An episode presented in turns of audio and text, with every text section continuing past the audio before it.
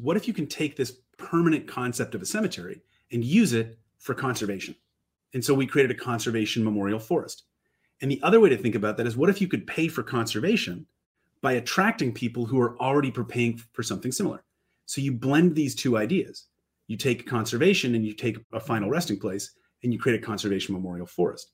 And then you have a business with an externality that is permanently protected land. Welcome to Care More, Be Better, a podcast for people like you who care about the social impact of conscious companies and everyday heroes. Hear inspiring stories from those who put people and planet before profit and personal gain. You'll learn how you can make a difference, vote with your dollars, and get involved today. Here's your host, Karina Bellizzi. Hello, fellow do gooders and friends. I'm your host, Karina Bellizzi, an activist who's passionate about social impact and building a better, more sustainable future. Every week, I invite you to care a little bit more so that together we can all be better and create a better world. Today, we're going on a different sort of trip as we explore one of the inevitable moments of life, which is simply its end. You might have heard about being buried in a tree egg, or perhaps even composted or buried at sea. But how realistic are these options at this point in time? What sustainable or regenerative solutions really exist? What does your end of life planning look like? What did it look like for your parents or for your grandparents? Were they buried in a cemetery, a mausoleum? Were they embalmed with chemicals or laid to rest in a shroud? Were they cremated? Are any of these practices really sustainable? To tease out truth from reality and fact from science fiction, I'm joined today by Sandy Gibson, founder of Better Place Forests, America's first conservation memorial forest. Sandy, welcome to the show. Karina, thank you so much for including me. well, I have actually been wanting to have this conversation for some time now, especially as I saw throughout social media all these examples of people essentially being buried in an egg with like a tree growing out of it. And I just wanted you for a moment to talk about some of what the reality is. Like, what drew you into this first? What drew you into this particular line of business? And then what is real? Where are we right now? And how are you working to solve these problems? Got it. So, uh, to start with in the second question, what is real?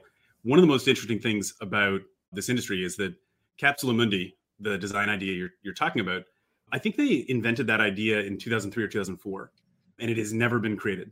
So I can't imagine another industry like this where it would be the equivalent of like talking about Tesla if Tesla was still just a prototype concept and had never been moved forward. But it's something about being a tree in that image that's so critical. And it really speaks to the fact that people want something very different than what is available today. Mm-hmm. Um, and there's a lot of reasons why it's very difficult to innovate. You're dealing with real estate and permitting. Try getting a cemetery permitted. That's an that's an interesting experience.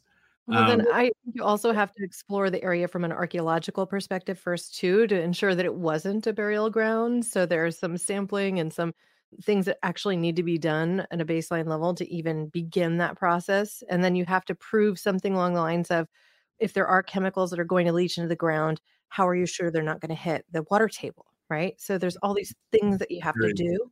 There is so much there. And then you have to make sure your neighbors don't, we don't need to go into the complexity of permitting, but I can put it this way getting real estate projects permitted is exceptionally difficult in modern America.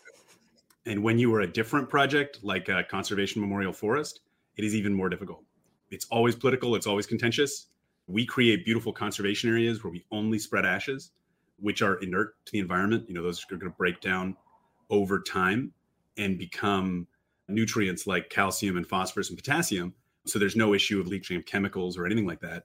And even that, still, we have an entire team dedicated to real estate permits. It can take 18 months or many years to get a full permit. It's just very complicated. So there's a lot of reasons. And then if you look at Mundi, you know, why does not exist in existing cemeteries? Most people are unaware of how expensive that land is and how much concrete is already in most cemeteries. So actually putting a tree in an existing cemetery is exceptionally difficult. You'd probably need to buy like 10 contiguous plots. There are very, very few cemeteries with that space still available. And if you could find it in an urban area, I would be very shocked if you could buy those 10 contiguous plots for less than $500,000 and more likely a few million. It's just an area that no one thinks about. There's very little cemetery space. And so it gets very expensive when you're looking for something very unique and very rare. So that's kind of the background of your first question. So it is science fiction, is what you're saying. I mean, that's why I asked the question the way I did, because I even at one point thought, well, heck, this would be an interesting way to plan for my dad. I know he cares about the environment. He doesn't want to be embalmed. He's thinking about other ways to be processed in his end of life, so to speak. So I was like, well, what is this egg thing and how do we do this? And then I started to think about how much space would be required because a tree itself, you can't plant them tightly in knit rows. What you're doing is actually using what would be an existing forest, correct? Exactly. Yeah, I should explain what we do and then we can get into it. So, Better mm-hmm. Place Forests were the first sustainable alternative to traditional cemeteries and funerals. So, what I mean by that is that instead of a grave and a tombstone and a burial in a cemetery, our customers are choosing cremation. They might have a traditional funeral somewhere, but then they are choosing to have more of a celebration of life typically. And when they come to the forest, they're having a forest ceremony where we prepare the ashes, we spread those ashes that are already mixed with soil in the right ratio so that they can break down and turn nutrients for the tree over time. We spread those beneath the tree. And by choosing that tree, they're helping to contribute to the purchase and permanent endowment and protection of that forest as a conservation area. Uh, so the idea is that you're leaving the world a little bit more beautiful than you found it. And you're also creating a place your family can come back to, or your family, most importantly, can think of you. We started the company because when I was 10, my father died of a stroke, and I had to go to the cemetery with my mom and buy a burial plot. And a year later, my mom died of cancer. So that place became the place that I always went back to. And what I realized over time is it's very important to have a place to go back to. There will be moments in your life when you want to be near the person that you love. The idea for Better Place came when I was at my parents' grave on my mom's birthday, 20 years after she died in 2015. You just have those moments that you want to be there. But more than those moments is the fact that when I think of my mom, I think of a black tombstone. I think of their final resting place. There's no way not to think about that. An early philosopher, I guess a 19th century philosopher, made a point on it as cemeteries were moving away from the religious tradition. They were asking the question, why do cemeteries exist? Why do they matter? And he posited a really good question. He said, well, if your father gave you a pocket watch that he'd carried for every day of his life, after he passed, would that pocket watch be different from any other pocket watch? And almost everyone says, yes, of course, it was his. He carried it with him. Something there is different because it was his and because he carried it for so many years. So there's no way to say that the body does not have an equal level of significance. Of course, a final resting place is important to people. That was the idea. And I think that hasn't changed in 200 years. So you need that place and you want to think of that place. And ideally, in a great scenario, that place is beautiful. And trees are something, particularly spreading ashes or burials around trees. It's something about the fact that they live longer than like one or two or three human lives. For some reason, I think we're very connected to the concept of trees as a memorial. Well, I'm reminded of a moment from my birthing journey with my first child because my midwife asked me afterwards if I wanted to see the afterbirth. And so, yeah, this might sound gory to you, but what she did is she held it up and she said to me, Do you see the tree? And it's just this interesting moment where you are able to connect with and understand that at the moment of birth, or even while you're growing and you're a parent, all of the blood vessels that surround this thing that's feeding you that's providing you with all of the nourishment that you would need throughout your your entire early life existence looks exactly like a tree with all the branches extending out mm-hmm. right and so we have to understand like the earth itself right it's like you're taking nourishment from the ground into the roots of the tree and creating something new this is also offering us oxygen and a quiet place to spend time. It's an entire ecosystem. A tree in itself is an entire ecosystem. And so I think visiting a forest or visiting trees, it can be a reverent experience, especially if you're going through something like the grieving of the loss of somebody that you wish you had the ability to connect with still today. You know, talk to the tree, even. It, it feels like it's almost an extension of something else that could be living. And so I think that there's a natural flow for this.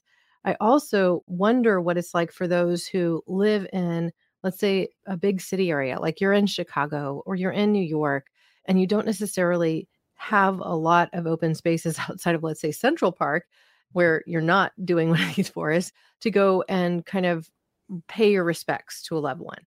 So, can we talk for a moment about even proximity, like how you would, let's say, visit one of these forests if you were to lose somebody close to you and you chose this path for them? So, when we look to choose locations, we look for three things. The first is conservation value. So, we're looking for forests that typically are fairly healthy, or if they're not healthy, can be restored back to full health. And second, that where the ecosystem is important. So sometimes that means they're nature corridors. Sometimes that means they're just particularly high risk for development. Sometimes that means they're just particularly beautiful. We do err on the side of beauty because people can be driven by different motivations around protecting nature. Some people use words like beauty, some people use capital and nature. It's different for different people and what their values are and whether they're coming from a religious background or a non religious background. The second thing that we look for is proximity to where our customers live. So we're typically looking for a one to two hour drive. It would be nice to be even closer, but we are really focused on conservation value and beauty. So that's not always possible near a major city. And then third is community. So it's very important to us that the towns that we choose, the areas we choose, see Better Place as part of their longstanding community because these forests are going to be here in 200 and 300 years. And we create large endowment funds that pay for the care and maintenance. So this is something that we're creating that's going to be a part of this community for a long time. We want to be in communities that love that idea as well. In Litchfield Hills in Connecticut, it's got a wonderful community. We bought the land from a landowner who was an arborist, and she'd been maintaining this land for more than 30 years. It was beautifully, beautifully kept. And it was amazing to see the letters of support we got from that community because they understood and loved this idea that there was creating a place for their community that would always be protected, that would have this meaning and special kind of relationship to the town. And that's always what we're looking for is that kind of connection. And it's interesting, you don't always find it. There are communities where I thought when we started Better Place Forests that everyone would think this idea was awesome and that they would go, Great, of course we want you to be our neighbor. And that's not the case. Again, permitting in modern America is extremely complicated.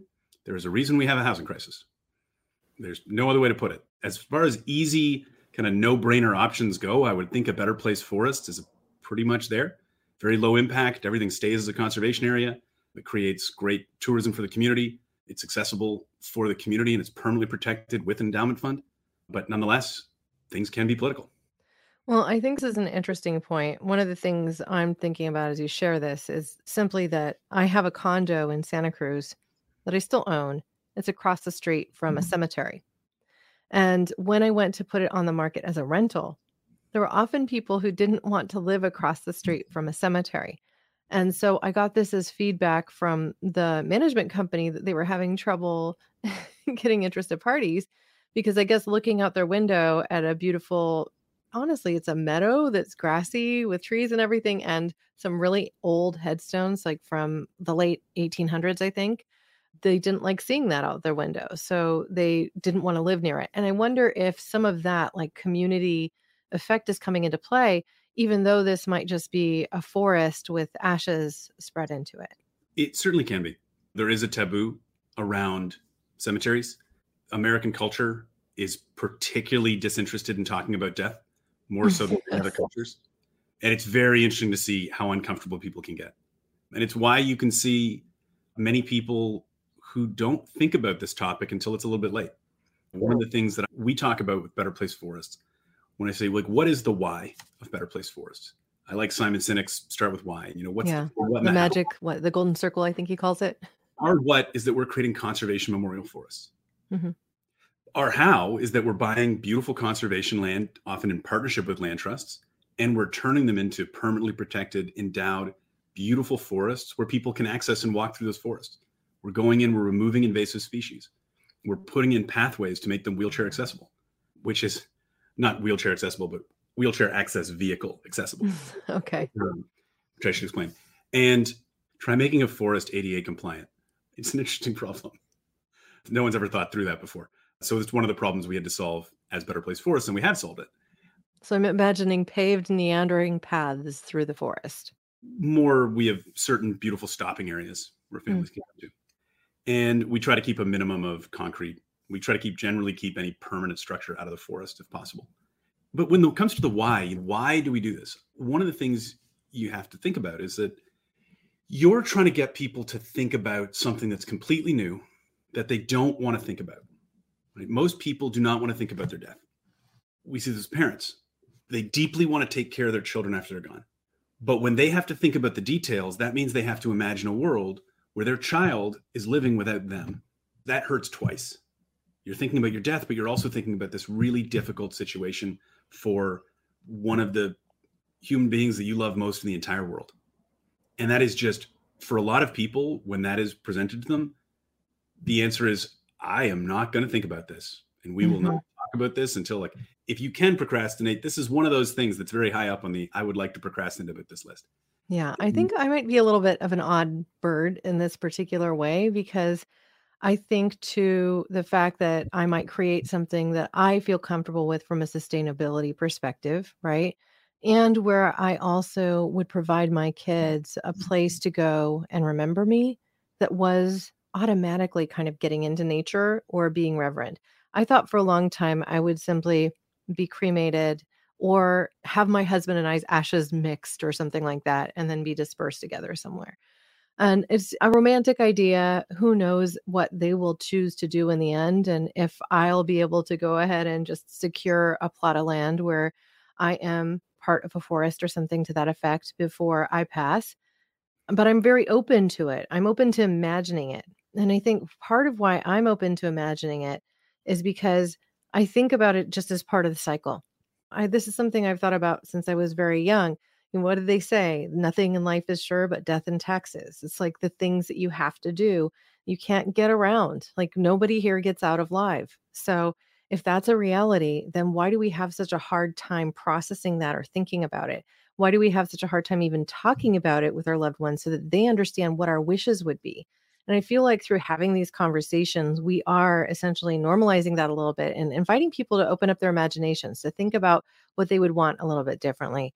One of the things that I've always had a hard time with is the fact that so many people are actually embalmed and then cremated as part of the processing. Like you have all the use of these chemicals. Why are we using the chemicals in the first place? And what kind of pollution is resulting from that when we bury someone who's been embalmed in a cemetery, right? So I was hoping that you could help educate our audience a little bit about that. And also, if you have any knowledge specifically about cremation and how it could be a more sustainable option than some others that are presently available to us. Great. So I'll answer the first part of thinking more broadly about funerals, thinking about what you want for a funeral, embalming, burial, cremation. The way that I think is important to think about it is that it's the end of your story, right? And that's something that no one's ever going to forget. No one's ever going to forget you dying. They will never forget your funeral and they'll never forget the image of your final resting place. I once said that to someone and they were very, they said it in the opposite way. You'll always remember. And someone was very offended. And they said, That's not how I want to remember my parents. I said, I get that. I don't want to think of a tombstone when I think of my mom either, but it is. There's no way to take that back. There's no way to change that. So these are things that always will be there. My father was a man who was, then I'll get onto the environmental side, a real character very strong personality. He got polio when he was 10 years old. He went to the Olympics for swimming when he was 18 because you don't need to use your legs much in long distance swimming. Paid his way through law school, working as a Fuller Brushman. Was just this very successful guy who lived a very considered life the way that he wanted to live. Everything was very particular to what he wanted, except for an advanced care directive, which he didn't do. And he was an estate lawyer. He wrote people's wills for a living. This was definitely a cobbler's children have no shoes moment. And you realize that the end of your life is suddenly the end of his life was very hard. He had a stroke at his desk and he ultimately died of blood poisoning because they just would not stop treating him and he didn't want those treatments. He was pulling out the feeding tubes. He was kind of pretty clear he didn't want to live the way he was going to live after a stroke and he kind of said stop treating me. And it was very hard. And my mom who was sick with cancer at the time had to bring out the lawyers and talk about suing the hospital and it was very very hard to see that. That's the end of your life story. And it could have been so much better with a little bit more forethought. So I think that's the positive side that we have to get people to think about is that the end of your life story is the thing that everyone who loves you is going to remember for the rest of their lives. It can be more beautiful. It can be positive. Do you want to have a funeral where you're embalmed and your casket's there? If that's what you want, great. But maybe you want an after party, right? Like, do you want people at your reception to serve those little finger sandwiches? Those are commonly at funerals Or is that not your style? Do you want a food truck with barbecue? Like it's you. You can do what you want. And creating that moment is something that everyone who cares about you is going to walk away for the rest of their lives and feel a lot better because you did something that's you.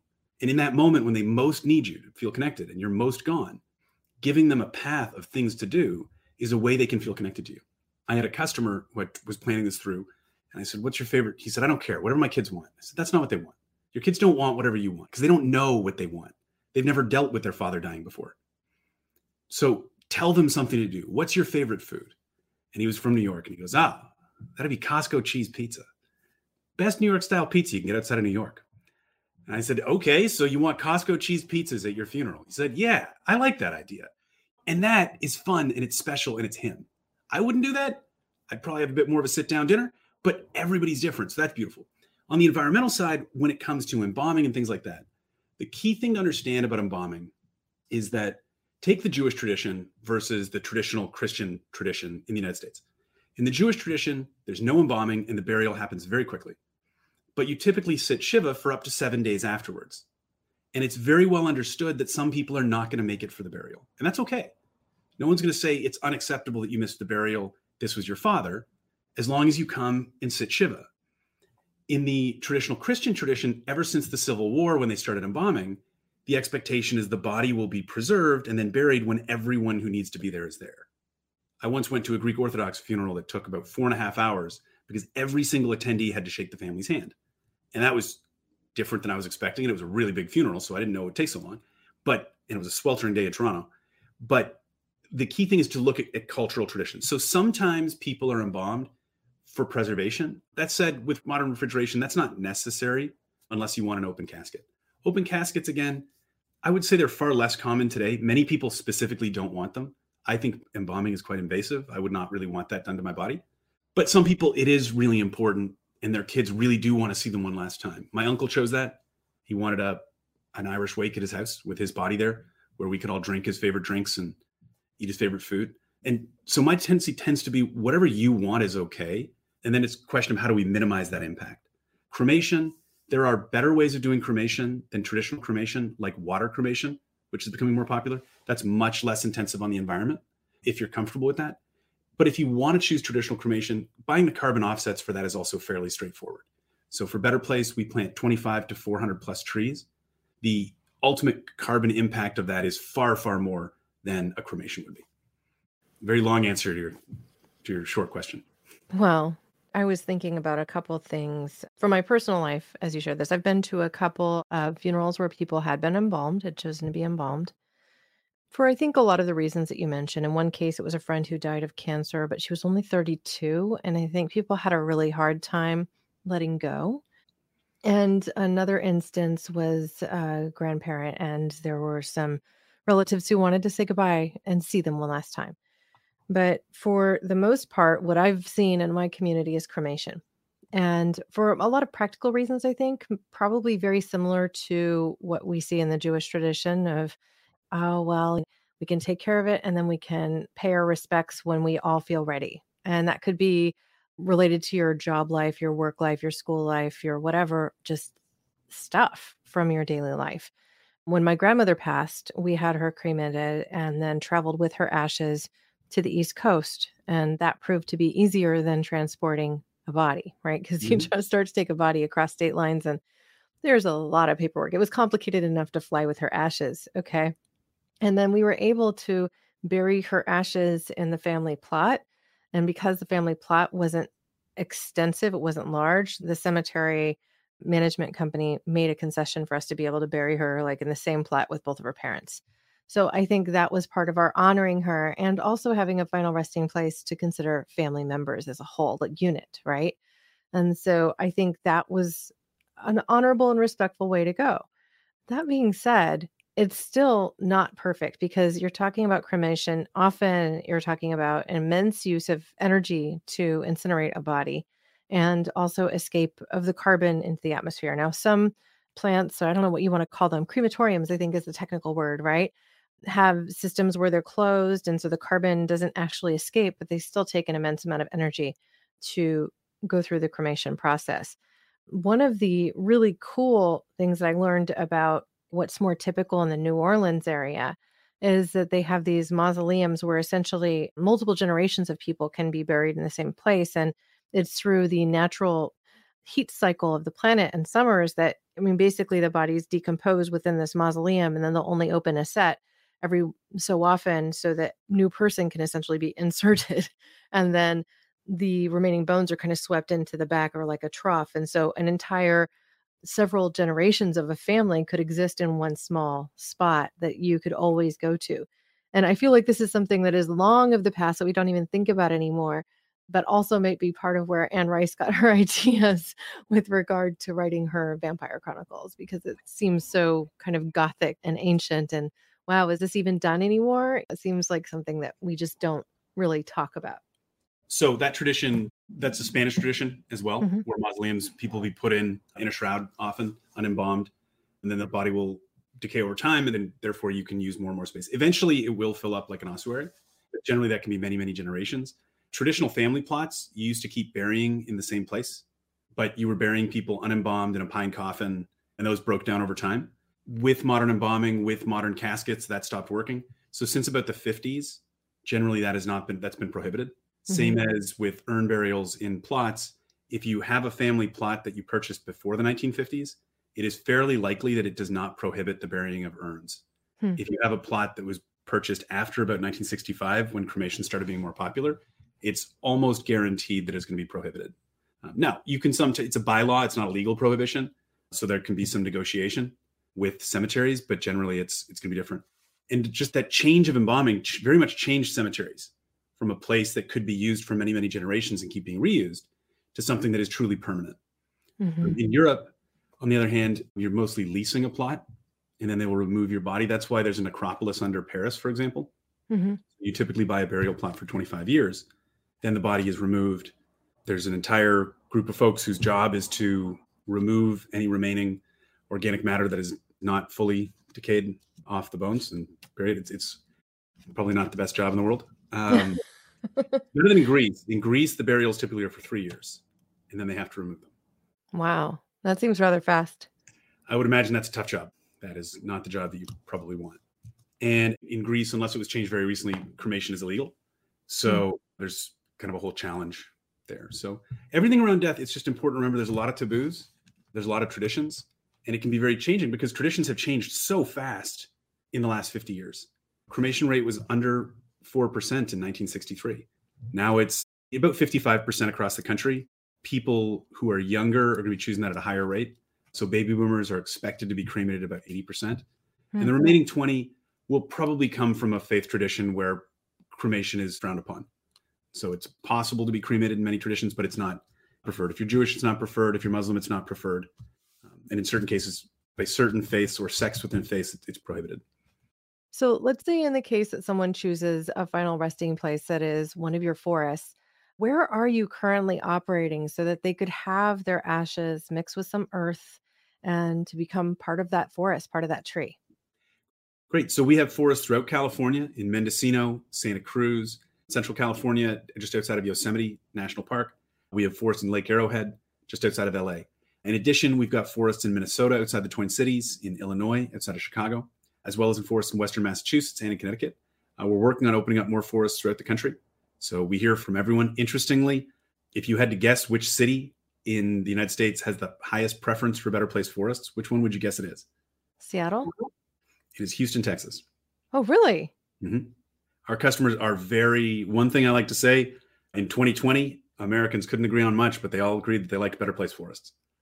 Uh, we have a very broad, our customers it's really quite interesting. Our customers are equally likely to, to vote Democrat or Republican. There's different reasons for why people love nature. Everyone loves conservation and protecting it. Some of our customers want to protect capital and nature and be a part of nature. Others will say that the closest they ever felt to God was in nature. And my view, as long as everyone agrees that they love nature, they want to be a part of it, and they want to protect it and create a place for their family, I think that's fabulous. Well, I mean, that speaks to me wanting to reach across the aisle constantly too, because the reality is we all have way more in common than we think we do or than politicians would have us believe. It's really time that we stop thinking about where we're different and what we can do together to push forward for more change and do things like preserving forests around the globe and hopefully pushing for change in Greece too. When you told me three to four years, somebody being unearthed there it seems seems it's wasteful. Tra- well, it's a very specific tradition. So there, you're going to have a tradition more around ossuaries, mm-hmm. where there'll be a kind of similar to the tradition in, in France, like the catacombs. Yeah. Yeah. And so the key to understand is just Europe had just a much smaller continent, which had so many people for so many generations that their view of cemeteries is not of a permanent space. It's more of a permanent cemetery that is a temporary space for families. And one of the ideas for Better Place Forests is I read a book that I really, really like called Cradle to Cradle. And it was one of the first great books of the sustainable design movement. And Cradle to Cradle makes the argument that you really need to think more holistically when you're designing something. And if you do, you can create a much better product. And I totally think you can do that with companies. So when you think about a problem, you look at the externalities and you ask, can you fix them? And the example of this book was the author had been brought in to work. So, Sandy, just for a moment, why don't you explain what externalities are so that anybody listening that might not be familiar with the term can Great absorb that too? So, externality is going to be a side effect of creating your product or selling your product. So, an example of an externality, if you own a traditional farm, is that you might have wastewater runoff, and that's an externality. In the case where this author was brought in, he was brought into a factory in Germany, which was a chemical factory. And the village down the river was very angry about all of the waste that was being put into the river from the factory. Mm-hmm. And so the externality of that business is that waste. And what they found is he came in and he proposed a change to their production process where he said, well, what if we didn't use river water? What if we added an, a last step to this process where we distill the waste and reuse that distilled water from the waste in our process? And what they found was it actually it was a much more efficient process in the long run. It took some investment, but because they were constantly bringing in river water and the chemical composition that river water changed based on the seasons, based on rainfall, it actually got in the way of the production of the chemicals. So it was more efficient to create a closed loop system. And I think when you think about a business, you want to think about that. So when we first came up with the idea for Better Place Forests, one of the things I was thinking about was the fact that cemeteries are really interesting because they're permanent. You can never redevelop them. In the 50s, they used eminent domain. That's probably not going to happen again anywhere. Eminent domain is really hard to use, very, very expensive, and it requires a certain level of societal cohesion that we do not currently have. Um, yeah, I think it's mostly used for building roadways at this point, right? Yeah, and very rarely. It's really, really tough. It's very tough politically to use. So cemeteries have a unique aspect, which is that when it is used, you tend to have to repay the families for the value of the plots. Now, the value of those plots today is extremely high. So it's usually not economical to move them. So you have a cemetery in Bondi Beach in Australia that's on some of the world's most valuable real estate. It is coastal, it is gorgeous cemetery, but everyone who's in it was probably buried there 150 years ago. So our view is what if you can take this permanent concept of a cemetery and use it for conservation? And so we created a conservation memorial forest. And the other way to think about that is what if you could pay for conservation by attracting people who are already paying for something similar? So you blend these two ideas. You take conservation and you take a final resting place and you create a conservation memorial forest. And then you have a business with an externality that is permanently protected land. Yeah. Well, essentially, what you're saying is the side effect is actually a positive thing. And ultimately, there are ways to even approach manufacturing where something like the alcohol that you might use to extract an herb can be used over and over and over and over again so that you're not mm-hmm. just wasting it each time. And you can then afford to go organic in your alcohol that you're using to extract an herb and things like that so that you can add more benefits to the entire process all the way around while producing less waste, while having less worry over leaching chemicals into groundwater and things along those lines. So it all, I think, lends to a more responsible overall business design. And so I just think that's really important for us to be talking about across the board, even as we are talking about this cradle to cradle concept, or in this case, cradle to final resting place or grave, right? I think that's exactly it. I think when it comes to businesses, and I think podcasts like yours is to ask that question how do you create positive externalities to your businesses and there many for many businesses there can be them people often when you're looking at real estate development And what people often don't realize is that when you do a really good commercial development with great restaurants and great bars and places for people to go, it actually improves your neighborhood. People often think, oh, I don't want that. But your real estate value goes up because your neighborhood's nicer, because right. most people would like to be able to walk to something tasty. Right. Well, and that happened in my neighborhood a little bit differently. I mean, I'm in Santa Cruz County, so perhaps I will end up with my final resting place at a better forest. But the 1440 Multiversity took over what used to be Bethany College, which was a Christian college that had really fallen on worse times. It was essentially falling apart. They didn't maintain the buildings. And so 1440 Multiversity came in, built a retreat and kind of continuing education center that looks like it belongs in the Alps or something along those lines. It's absolutely beautiful, absolutely added to our local community. People can take nice walks through the neighborhood now, and it just feels more put together, right? So mm-hmm. it ultimately both improved our environment without making any eyesores and actually removed eyesores. And they'll do things like have just some nice wind chimes blowing, a couple fountains. Like you walk through these redwoods now and you see these additive things that are actually quite pleasant to walk through in your own neighborhood. so it's where I spend my mornings now. That's exactly it. It's too often people look at businesses or at change and they think about examples of bad businesses they don't like or of change they didn't like. And the answer is that change is always with us. How do we think about it and turn it into something positive? How do we yeah. look at businesses and say, how do we serve a good? I remember one of the things that impacted me a lot as a kid was in Canada, you've got home hardware being the exclusive. There's different ways franchises make money. This particular one they were the central distributor. So every home hardware buys only the products that they distribute. Mm-hmm. And this particular store, I remembered as a kid walking in, noticed it, and everyone who helped you was always mentally challenged. Mm. And the owner had realized this was a very, very good way to create jobs for people who often can't get jobs. Mm-hmm. And, you know, I was just a little kid and I'm going in and I was like, the service is the friendliest it's ever been.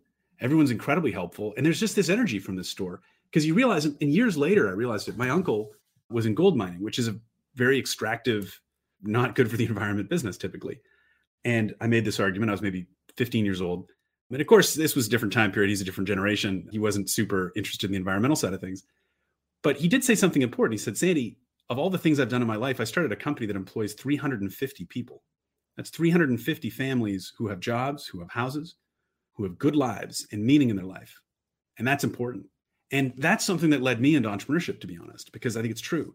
How can you take that and combine it with what that home hardware did, where those jobs are really important to your community? And you don't need to market it. The people who buy from you, they get it. They get that feeling. And with Better Place Forests, we're incredibly lucky because our customers love it, which means our employees love working with our customers. And you get this beautiful energy. You get to recruit incredible talent because it's kind of a virtuous cycle people love working for a company where the customers are happy. Customers love buying from a company where the employees are happy. And all of that's a lot easier when your product is something that's good for the world. Well, and to that point, I believe you recruited a senior executive from Patagonia to join your company. And for those that are watching this on YouTube, the image that you see in my background is of the Patagonia Mountains. And ultimately, that is a very responsible company. You're attracting people that are really looking to make the world a better place through their work to the organization because they also have faith in the model and they think they can make a difference in this way. So I think that's important. It's important to think about building companies that are going to make a difference, that are going to help and preserve our environments. And in this case, will actually support the regeneration of our forests. So I love what you're doing. And I would just love to stay in touch as we continue forward because I imagine there will be new developments on the horizon as well. Perhaps you'll mm-hmm. even end up offering a solution in many of those European countries. I hope so. We should have some new products they'll be announcing soon that I'm or services technically that I'm really excited about as we help people plan their whole end of life experience. And of course, I'd love to stay in touch. Thank you so much for having me on the show. All right. Well, that's fantastic, Sandy. Thank you so much for joining me. Now we've come to that point of the podcast, haven't we, my friends? It's time for that simple ask. It doesn't have to be huge. It could be as simple as sharing this podcast with those in your community that you think could benefit from learning from it. Or you could send people to investigate Better Forest. And I will include all links in the show notes for this episode as well. Now, if there is anything that you're thinking about when it comes to this end of life journey, I just invite you to stay curious. Think a little bit about what you would like that experience to be for your loved ones, for those that are close to you. And if you can choose a solution that is a little bit more kind for the planet, then that is probably a better one all around. Thank you, listeners, now and always, for being a part of this pod and this community, because together we really can do so much more. We can care more and we can be better. We can even regenerate Earth with the support of things like better forests. Thank you. Thanks for listening to Care More, Be Better, a podcast for social good.